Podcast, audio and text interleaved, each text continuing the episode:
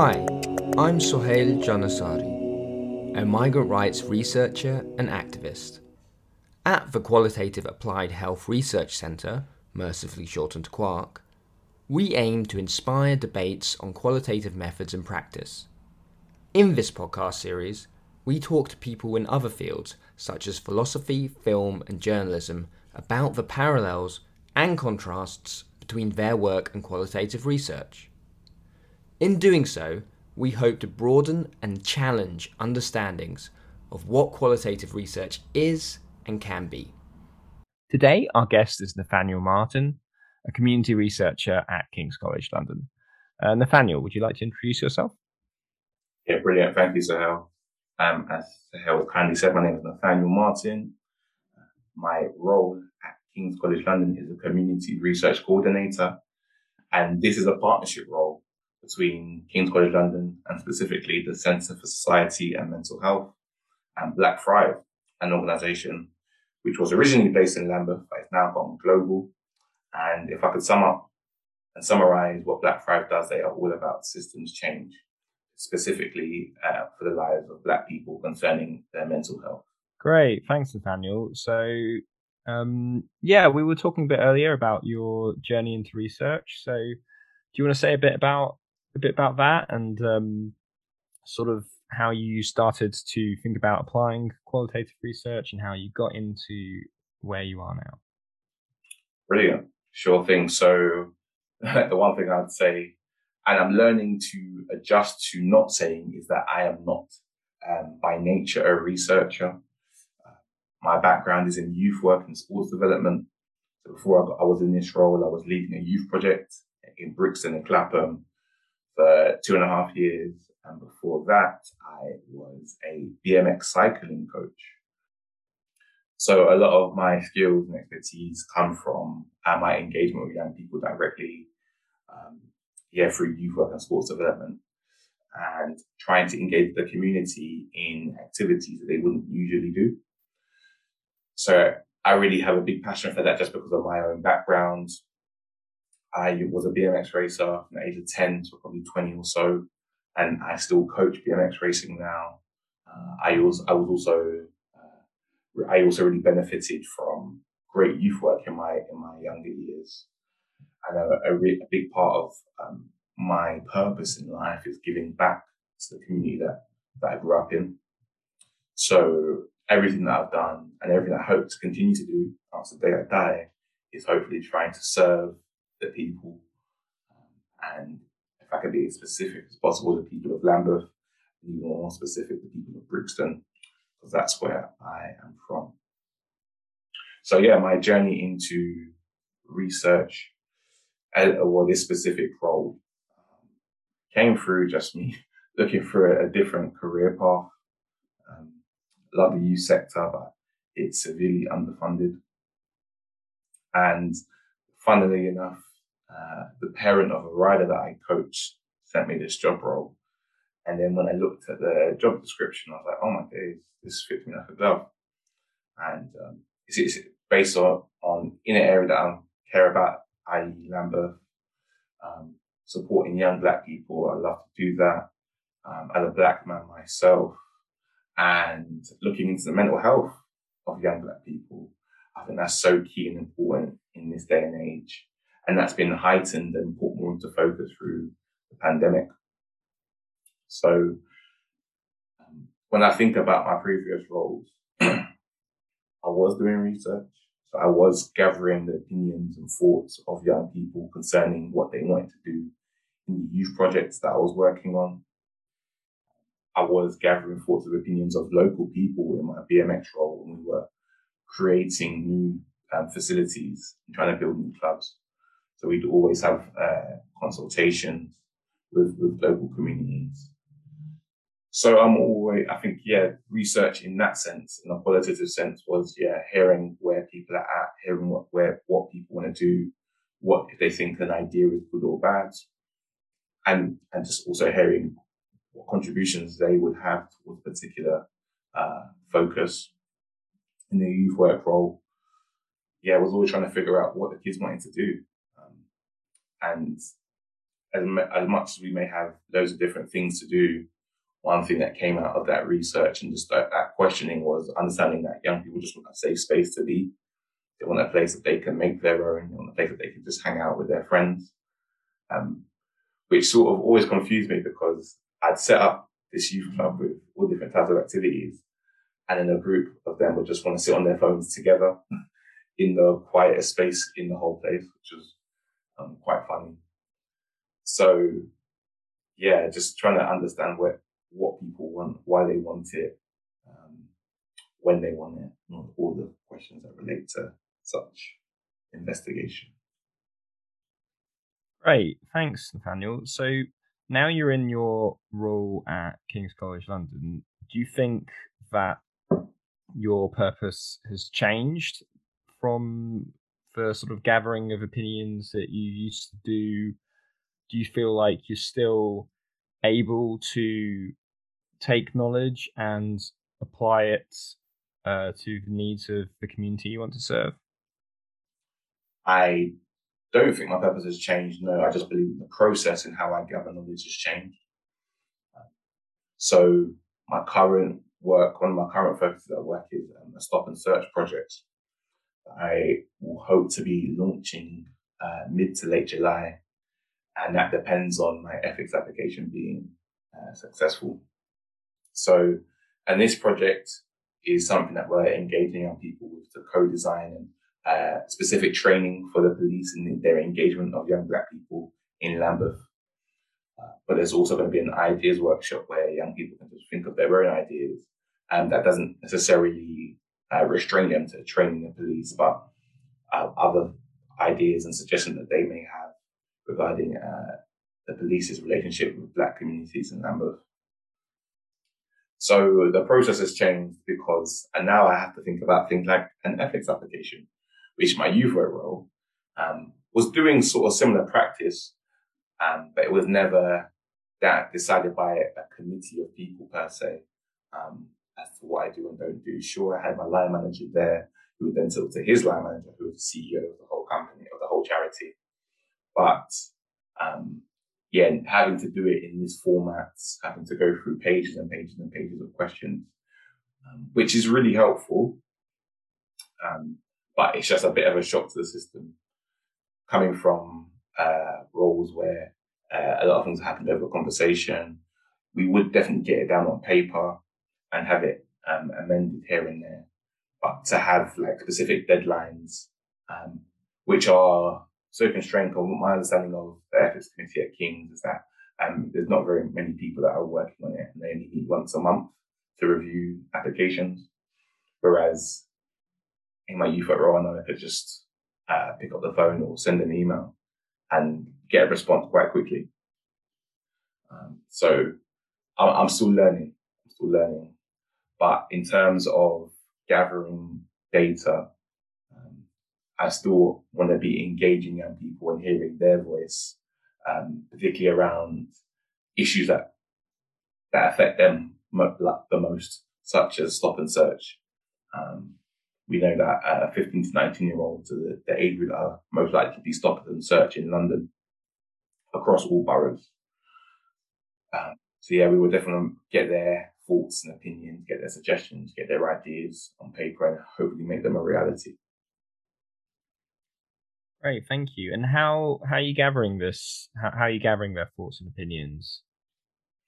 Yeah, so the plan is to run some one to one interviews with a, a couple of young people and they'll be able to share their experiences around stop and search, but I'll also be questioning them about how they feel about stop and search. And, um, and particularly there's a really interesting question about how they felt at the time when they were stop and search and how they felt and how they feel about themselves, how they feel about the police, how they feel about stop and search now to see if there's any developmental changes in, in their thought process. Uh, there's also going to be uh, a focus group gathering young people across Lambeth who live there or work there uh, to again share some experiences in a safe space, but also begin to think of uh, ideas and solutions that uh, will change the issue that, that they're facing. And then um, we lead into the ideas workshop and designing community and police training, which are very similar but also quite different. So designing police and community training, that is, there's already funding for that specifically from the mayor's office, which we uh, have to action. So that so the product itself will look like training for the police, whereas the ideas workshop is a lot more open, and uh, young people can bring whatever suggestions and ideas to that space.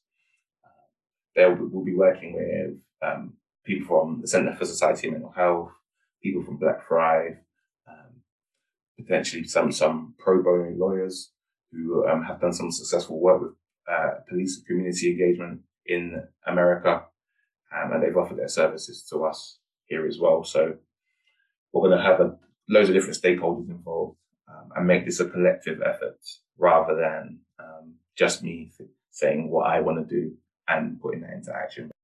Do you think that it might have been easier to have these conversations about stop and search in the youth group context as opposed to the research context?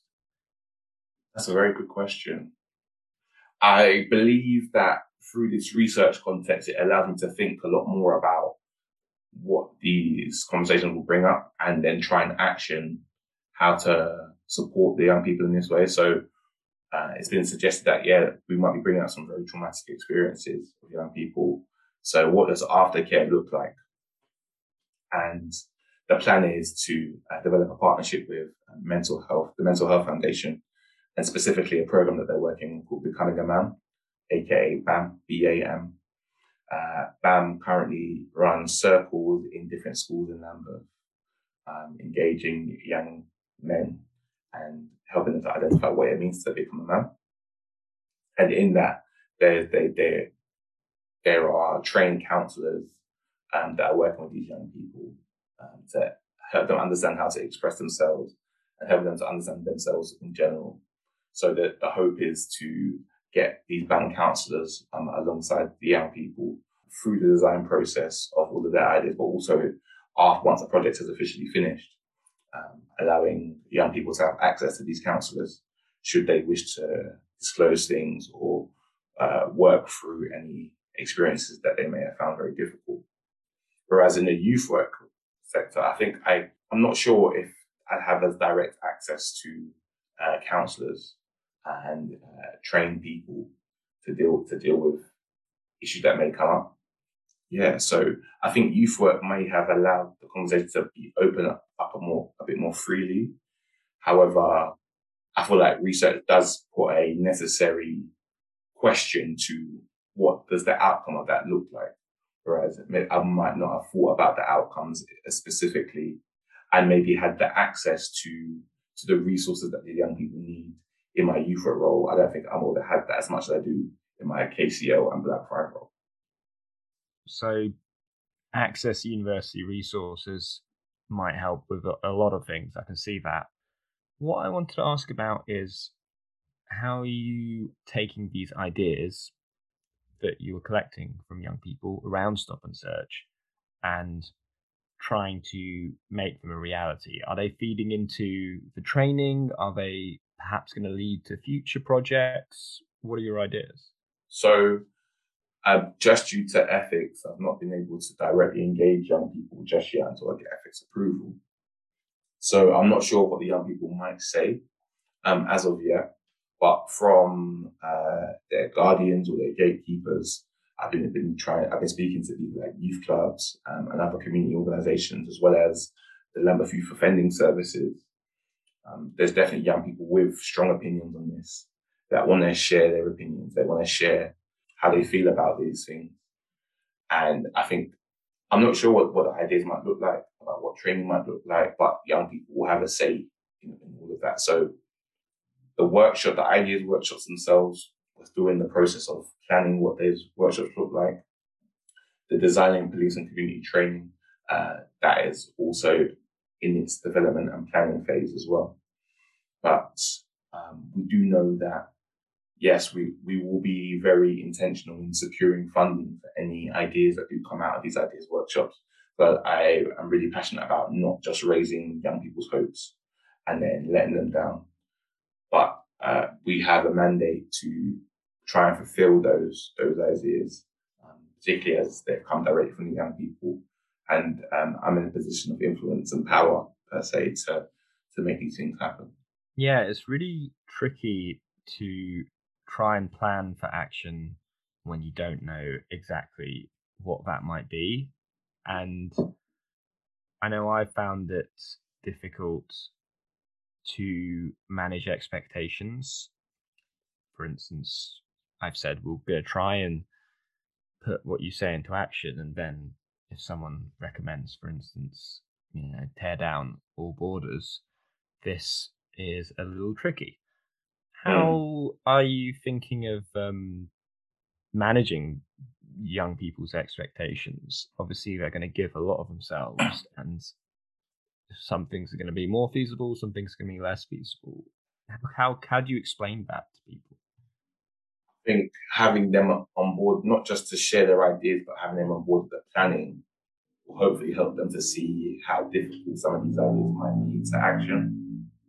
Uh, it's one thing to say we want this, we want that, but um, sitting down with young people, talking to them about budgets, talking to them about timeframes, talking to them about the right people to speak to, they might begin to understand the complexity of, of, of these things. So um, that's where co-production is really important. Um, so I think hopefully young people understand that there is definitely um, passion and desire to change things for the betterment of young people, um, and in my context, young black people. But um, it's not without its barriers. So I think again, my, my main thought process is just including them at every step and not leaving them out, and not going cold turkey on them once I do hit a barrier, um, but helping them to understand and, and be a part of that process as well. Are you supported by? You mentioned that you were working with Black Thrive, and um, are you supported by activist groups and campaigning groups? Are they, you know, is there a sort of training or skill sharing or capacity sharing around trying to implement some of the findings you might come up with? So, as a part of our designing community and police training, I believe there are plans to engage um, particular campaigners from the Black Lives Matter UK group. But as it stands, I can't comment further on, on, on engaging campaigners. But I think training young people um, in order to action the things that they have brought up is really important. And another big part of my role is developing other community researchers. And um, hopefully through this stop and search project, um, young people will come out of this wanting to uh, dig in a little deeper into the issues around their area and try and find ways to, to solve some of the issues that they're seeing. And hopefully I can provide some opportunities for them to do that. I know that there are plans in place to develop some online peer researcher training which will be free and available to anybody that may be interested. And what do you think about how young people might feel around the police training? So it seems like this is a predefined outcome of your qualitative research. Do you feel like there might be some resistance in uh, engaging with the police like this? um, for sure. Without fail, I'm sure there will be some resistance. This training was um, predetermined before I came on board. So this is something that, yeah, that ha- has to be done. I think the reason why it's even in this process now, it should have been delivered already. But I believe that um, the powers that be, I believe the local council wanted to get an external group in to do the training. But there was some resistance to that because um, it, that training wouldn't have involved local residents and local young people as a part of that training. So I think again, just making sure that young people are aware of what's happening. Um, young people will have a position of power in this and getting and reminding them that, yeah, that their, their voices can be heard directly to those, uh, people that they believe to be, uh, mistreating them um, through stop and search and um, through just general relationship with the police. I do think that there will be resistance Um, I, I, understand that and I appreciate that because I've had my own stop and search experiences myself, and I've, I've seen uh, police conduct which which is probably less less than professional, to say the least. My angle is just reminding young people that they can be a part of the change. Um, that we want them on board with this, and um, potentially through through their work on the Stop and Search project, young people in 10 to 20 years' time won't have to deal with these same issues. Yeah, I guess it's probably both a positive and a negative to have this predefined output in the sense that you mm. have something which tangibly is going to happen, you know that, but then it perhaps makes it harder for young people to. It, it takes a tiny bit of control away from the young people, I mm. suppose. Mm. Um, mm. So it's an interesting tension. And I wanted to ask, are you, you know, you mentioned that you haven't engaged with um, campaigning groups yet. It'd be great if you could go into that in a bit more detail. Why, why wait until the end of the process? And why not link in with some ongoing campaigns which might have already some pre-defined recommendations. Yeah, sure. Um, just to respond back to your previous point about the pre predetermined output, um, that's partially relieved through this project through the ideas workshop. So that's something that isn't restrained, and that's something that young people can speak freely and openly bring their ideas about. Um, and that's something that we hope to and plan to uh, gather funding for to action some of those ideas. So um, it's, it's, these are the two strands that will hopefully run in tandem over the summer. Um, one that is predetermined, one that is just seeing what young people are about and the level of not knowing there, but there's also a willingness to engage young people for that. Um, and to answer your most recent question about engaging campaigners, I am a part of uh, a group at Lambeth Council and the police called Disrupt and Deter, which are actioning the Lambeth Made Safer strategy and seeing what um, local residents, the council, and the police can do to keep their community safer. And within that, there are uh, streams of actions about regarding stop and search. So even though I'm running this stop and search project, there are other members of the council, there are um, police officers that are doing specific training with their own colleagues already around stop and search. I've also engaged with the community monitoring group in Lambeth regarding stop and search where we get to watch body worn footage. So there is there is a level of um, connecting with other people here already. There's no point in that in us acting individually and just uh, duplicating and replicating the same thing. It makes sense to, to bring all ideas, knowledge, and resources together to create an even better and stronger output. Building on from that, how do you see this work in the bigger picture of fighting for race equality, I guess, or less discrimination, or mm-hmm. in the context of, I guess, the recent protests across the world around Black Lives Matter. How do you mm-hmm. see your research feeding into that bigger picture? I hope that it will be taken seriously by the police. Um, I hope that this training will lead to just gen- generally better relationships and, and, and behavior by the police. Some conversations that we've had already um, are, are, are bringing up certain conversations where we just want the police to have a conversation with people and let them know what's going on, keeping them well informed, rather than creating a state of panic. And I feel, I feel like that's such a basic human thing to do, um, which, which, makes this lasting change a bit more difficult because um, we're changing the nature of people's hearts. Um, it's not just a specific power that they have, it's how they use that power. So, in the long term, I would love if this project is, is a success. We see a reduction in the disproportionate stops of young black people. Um, we saw stop and searches happen with more integrity and respect. We saw stop and searches just lessen. And when they do happen, it's with greater, better and greater intel. Um, and then with happening in Lambeth and seeing that um, spread across the across the city and across the country.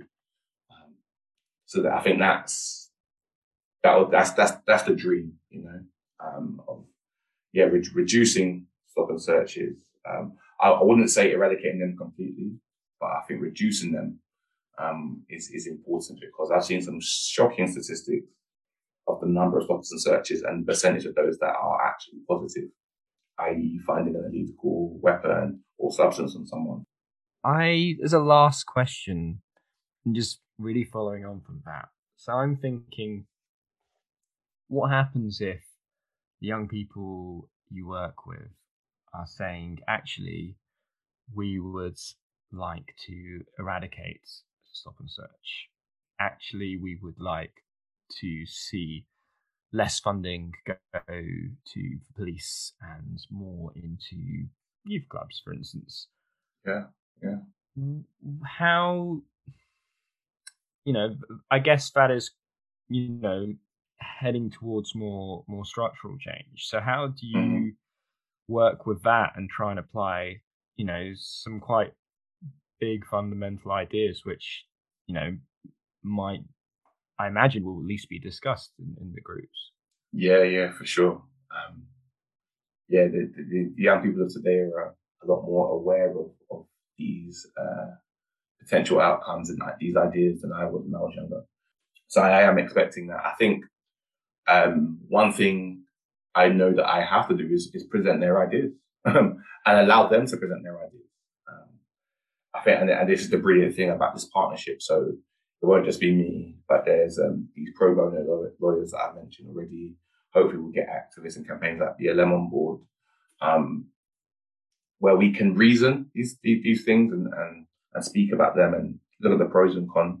However, I think at the end of the day, if this does come out of this ideas workshop, then I feel like there's there's a mandate there to investigate that and to explore that further. Um, I think I'm, I'm, not sure if I made it clear already, but there's very good communication with the police with the Lambeth and Southwark BCU currently. And I think they're, they they, I know it's a, I think a, a proper whole net of trying to develop police trust um, and relationships with the with black communities in London. Um, I think, yeah, the, the, police are very aware of um, how they are viewed in, in black communities.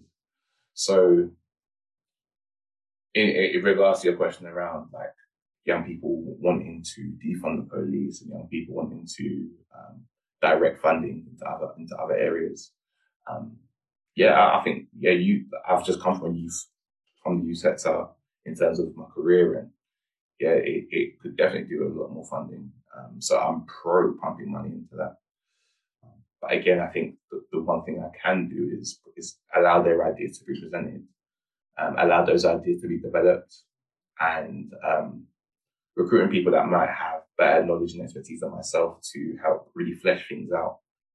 Um, but again, yeah, I think there's a there's a mandate there to um, to explore the idea, um, to to figure out what that actually looks like, um, rather than just saying it and saying it because it's quite um, popular at the moment. Um, but yeah, let's let's let's let's figure out what this looks like together. Let's do that. Excellent. Thank you so much. That that's really great and very considered. So that's that's all from us today. Thank you so much for your time, Nathaniel. I just wanted to ask you if there was anything you wanted to end with, if there's anything you want to publicize around your work, and any way that people can get in touch with you and find out more about what you do. Um, I want to end it with saying that um, young people, you, you, have more power than you, than you think. Please tap into that and please tap into the, the other people around you. Put pressure on us. Ask us questions. Don't, don't feel like you need to be silent. I will, if people uh, look out for the, the launch of the Stop and Search project mid to late July. I currently have young people that are interested in this, but there will be um, more information on our flyer. My email address it is Nathaniel N for November A T H A N I E L dot Martin M A R T I N at kcl dot ac dot uk. And I also have my Blackthrive email address, which is the same Nathaniel dot Martin at blackthrive dot org. Nathaniel dot Martin at blackthrive dot org. Um, so yeah, contact me by email. Um, and let's see how we can go forward.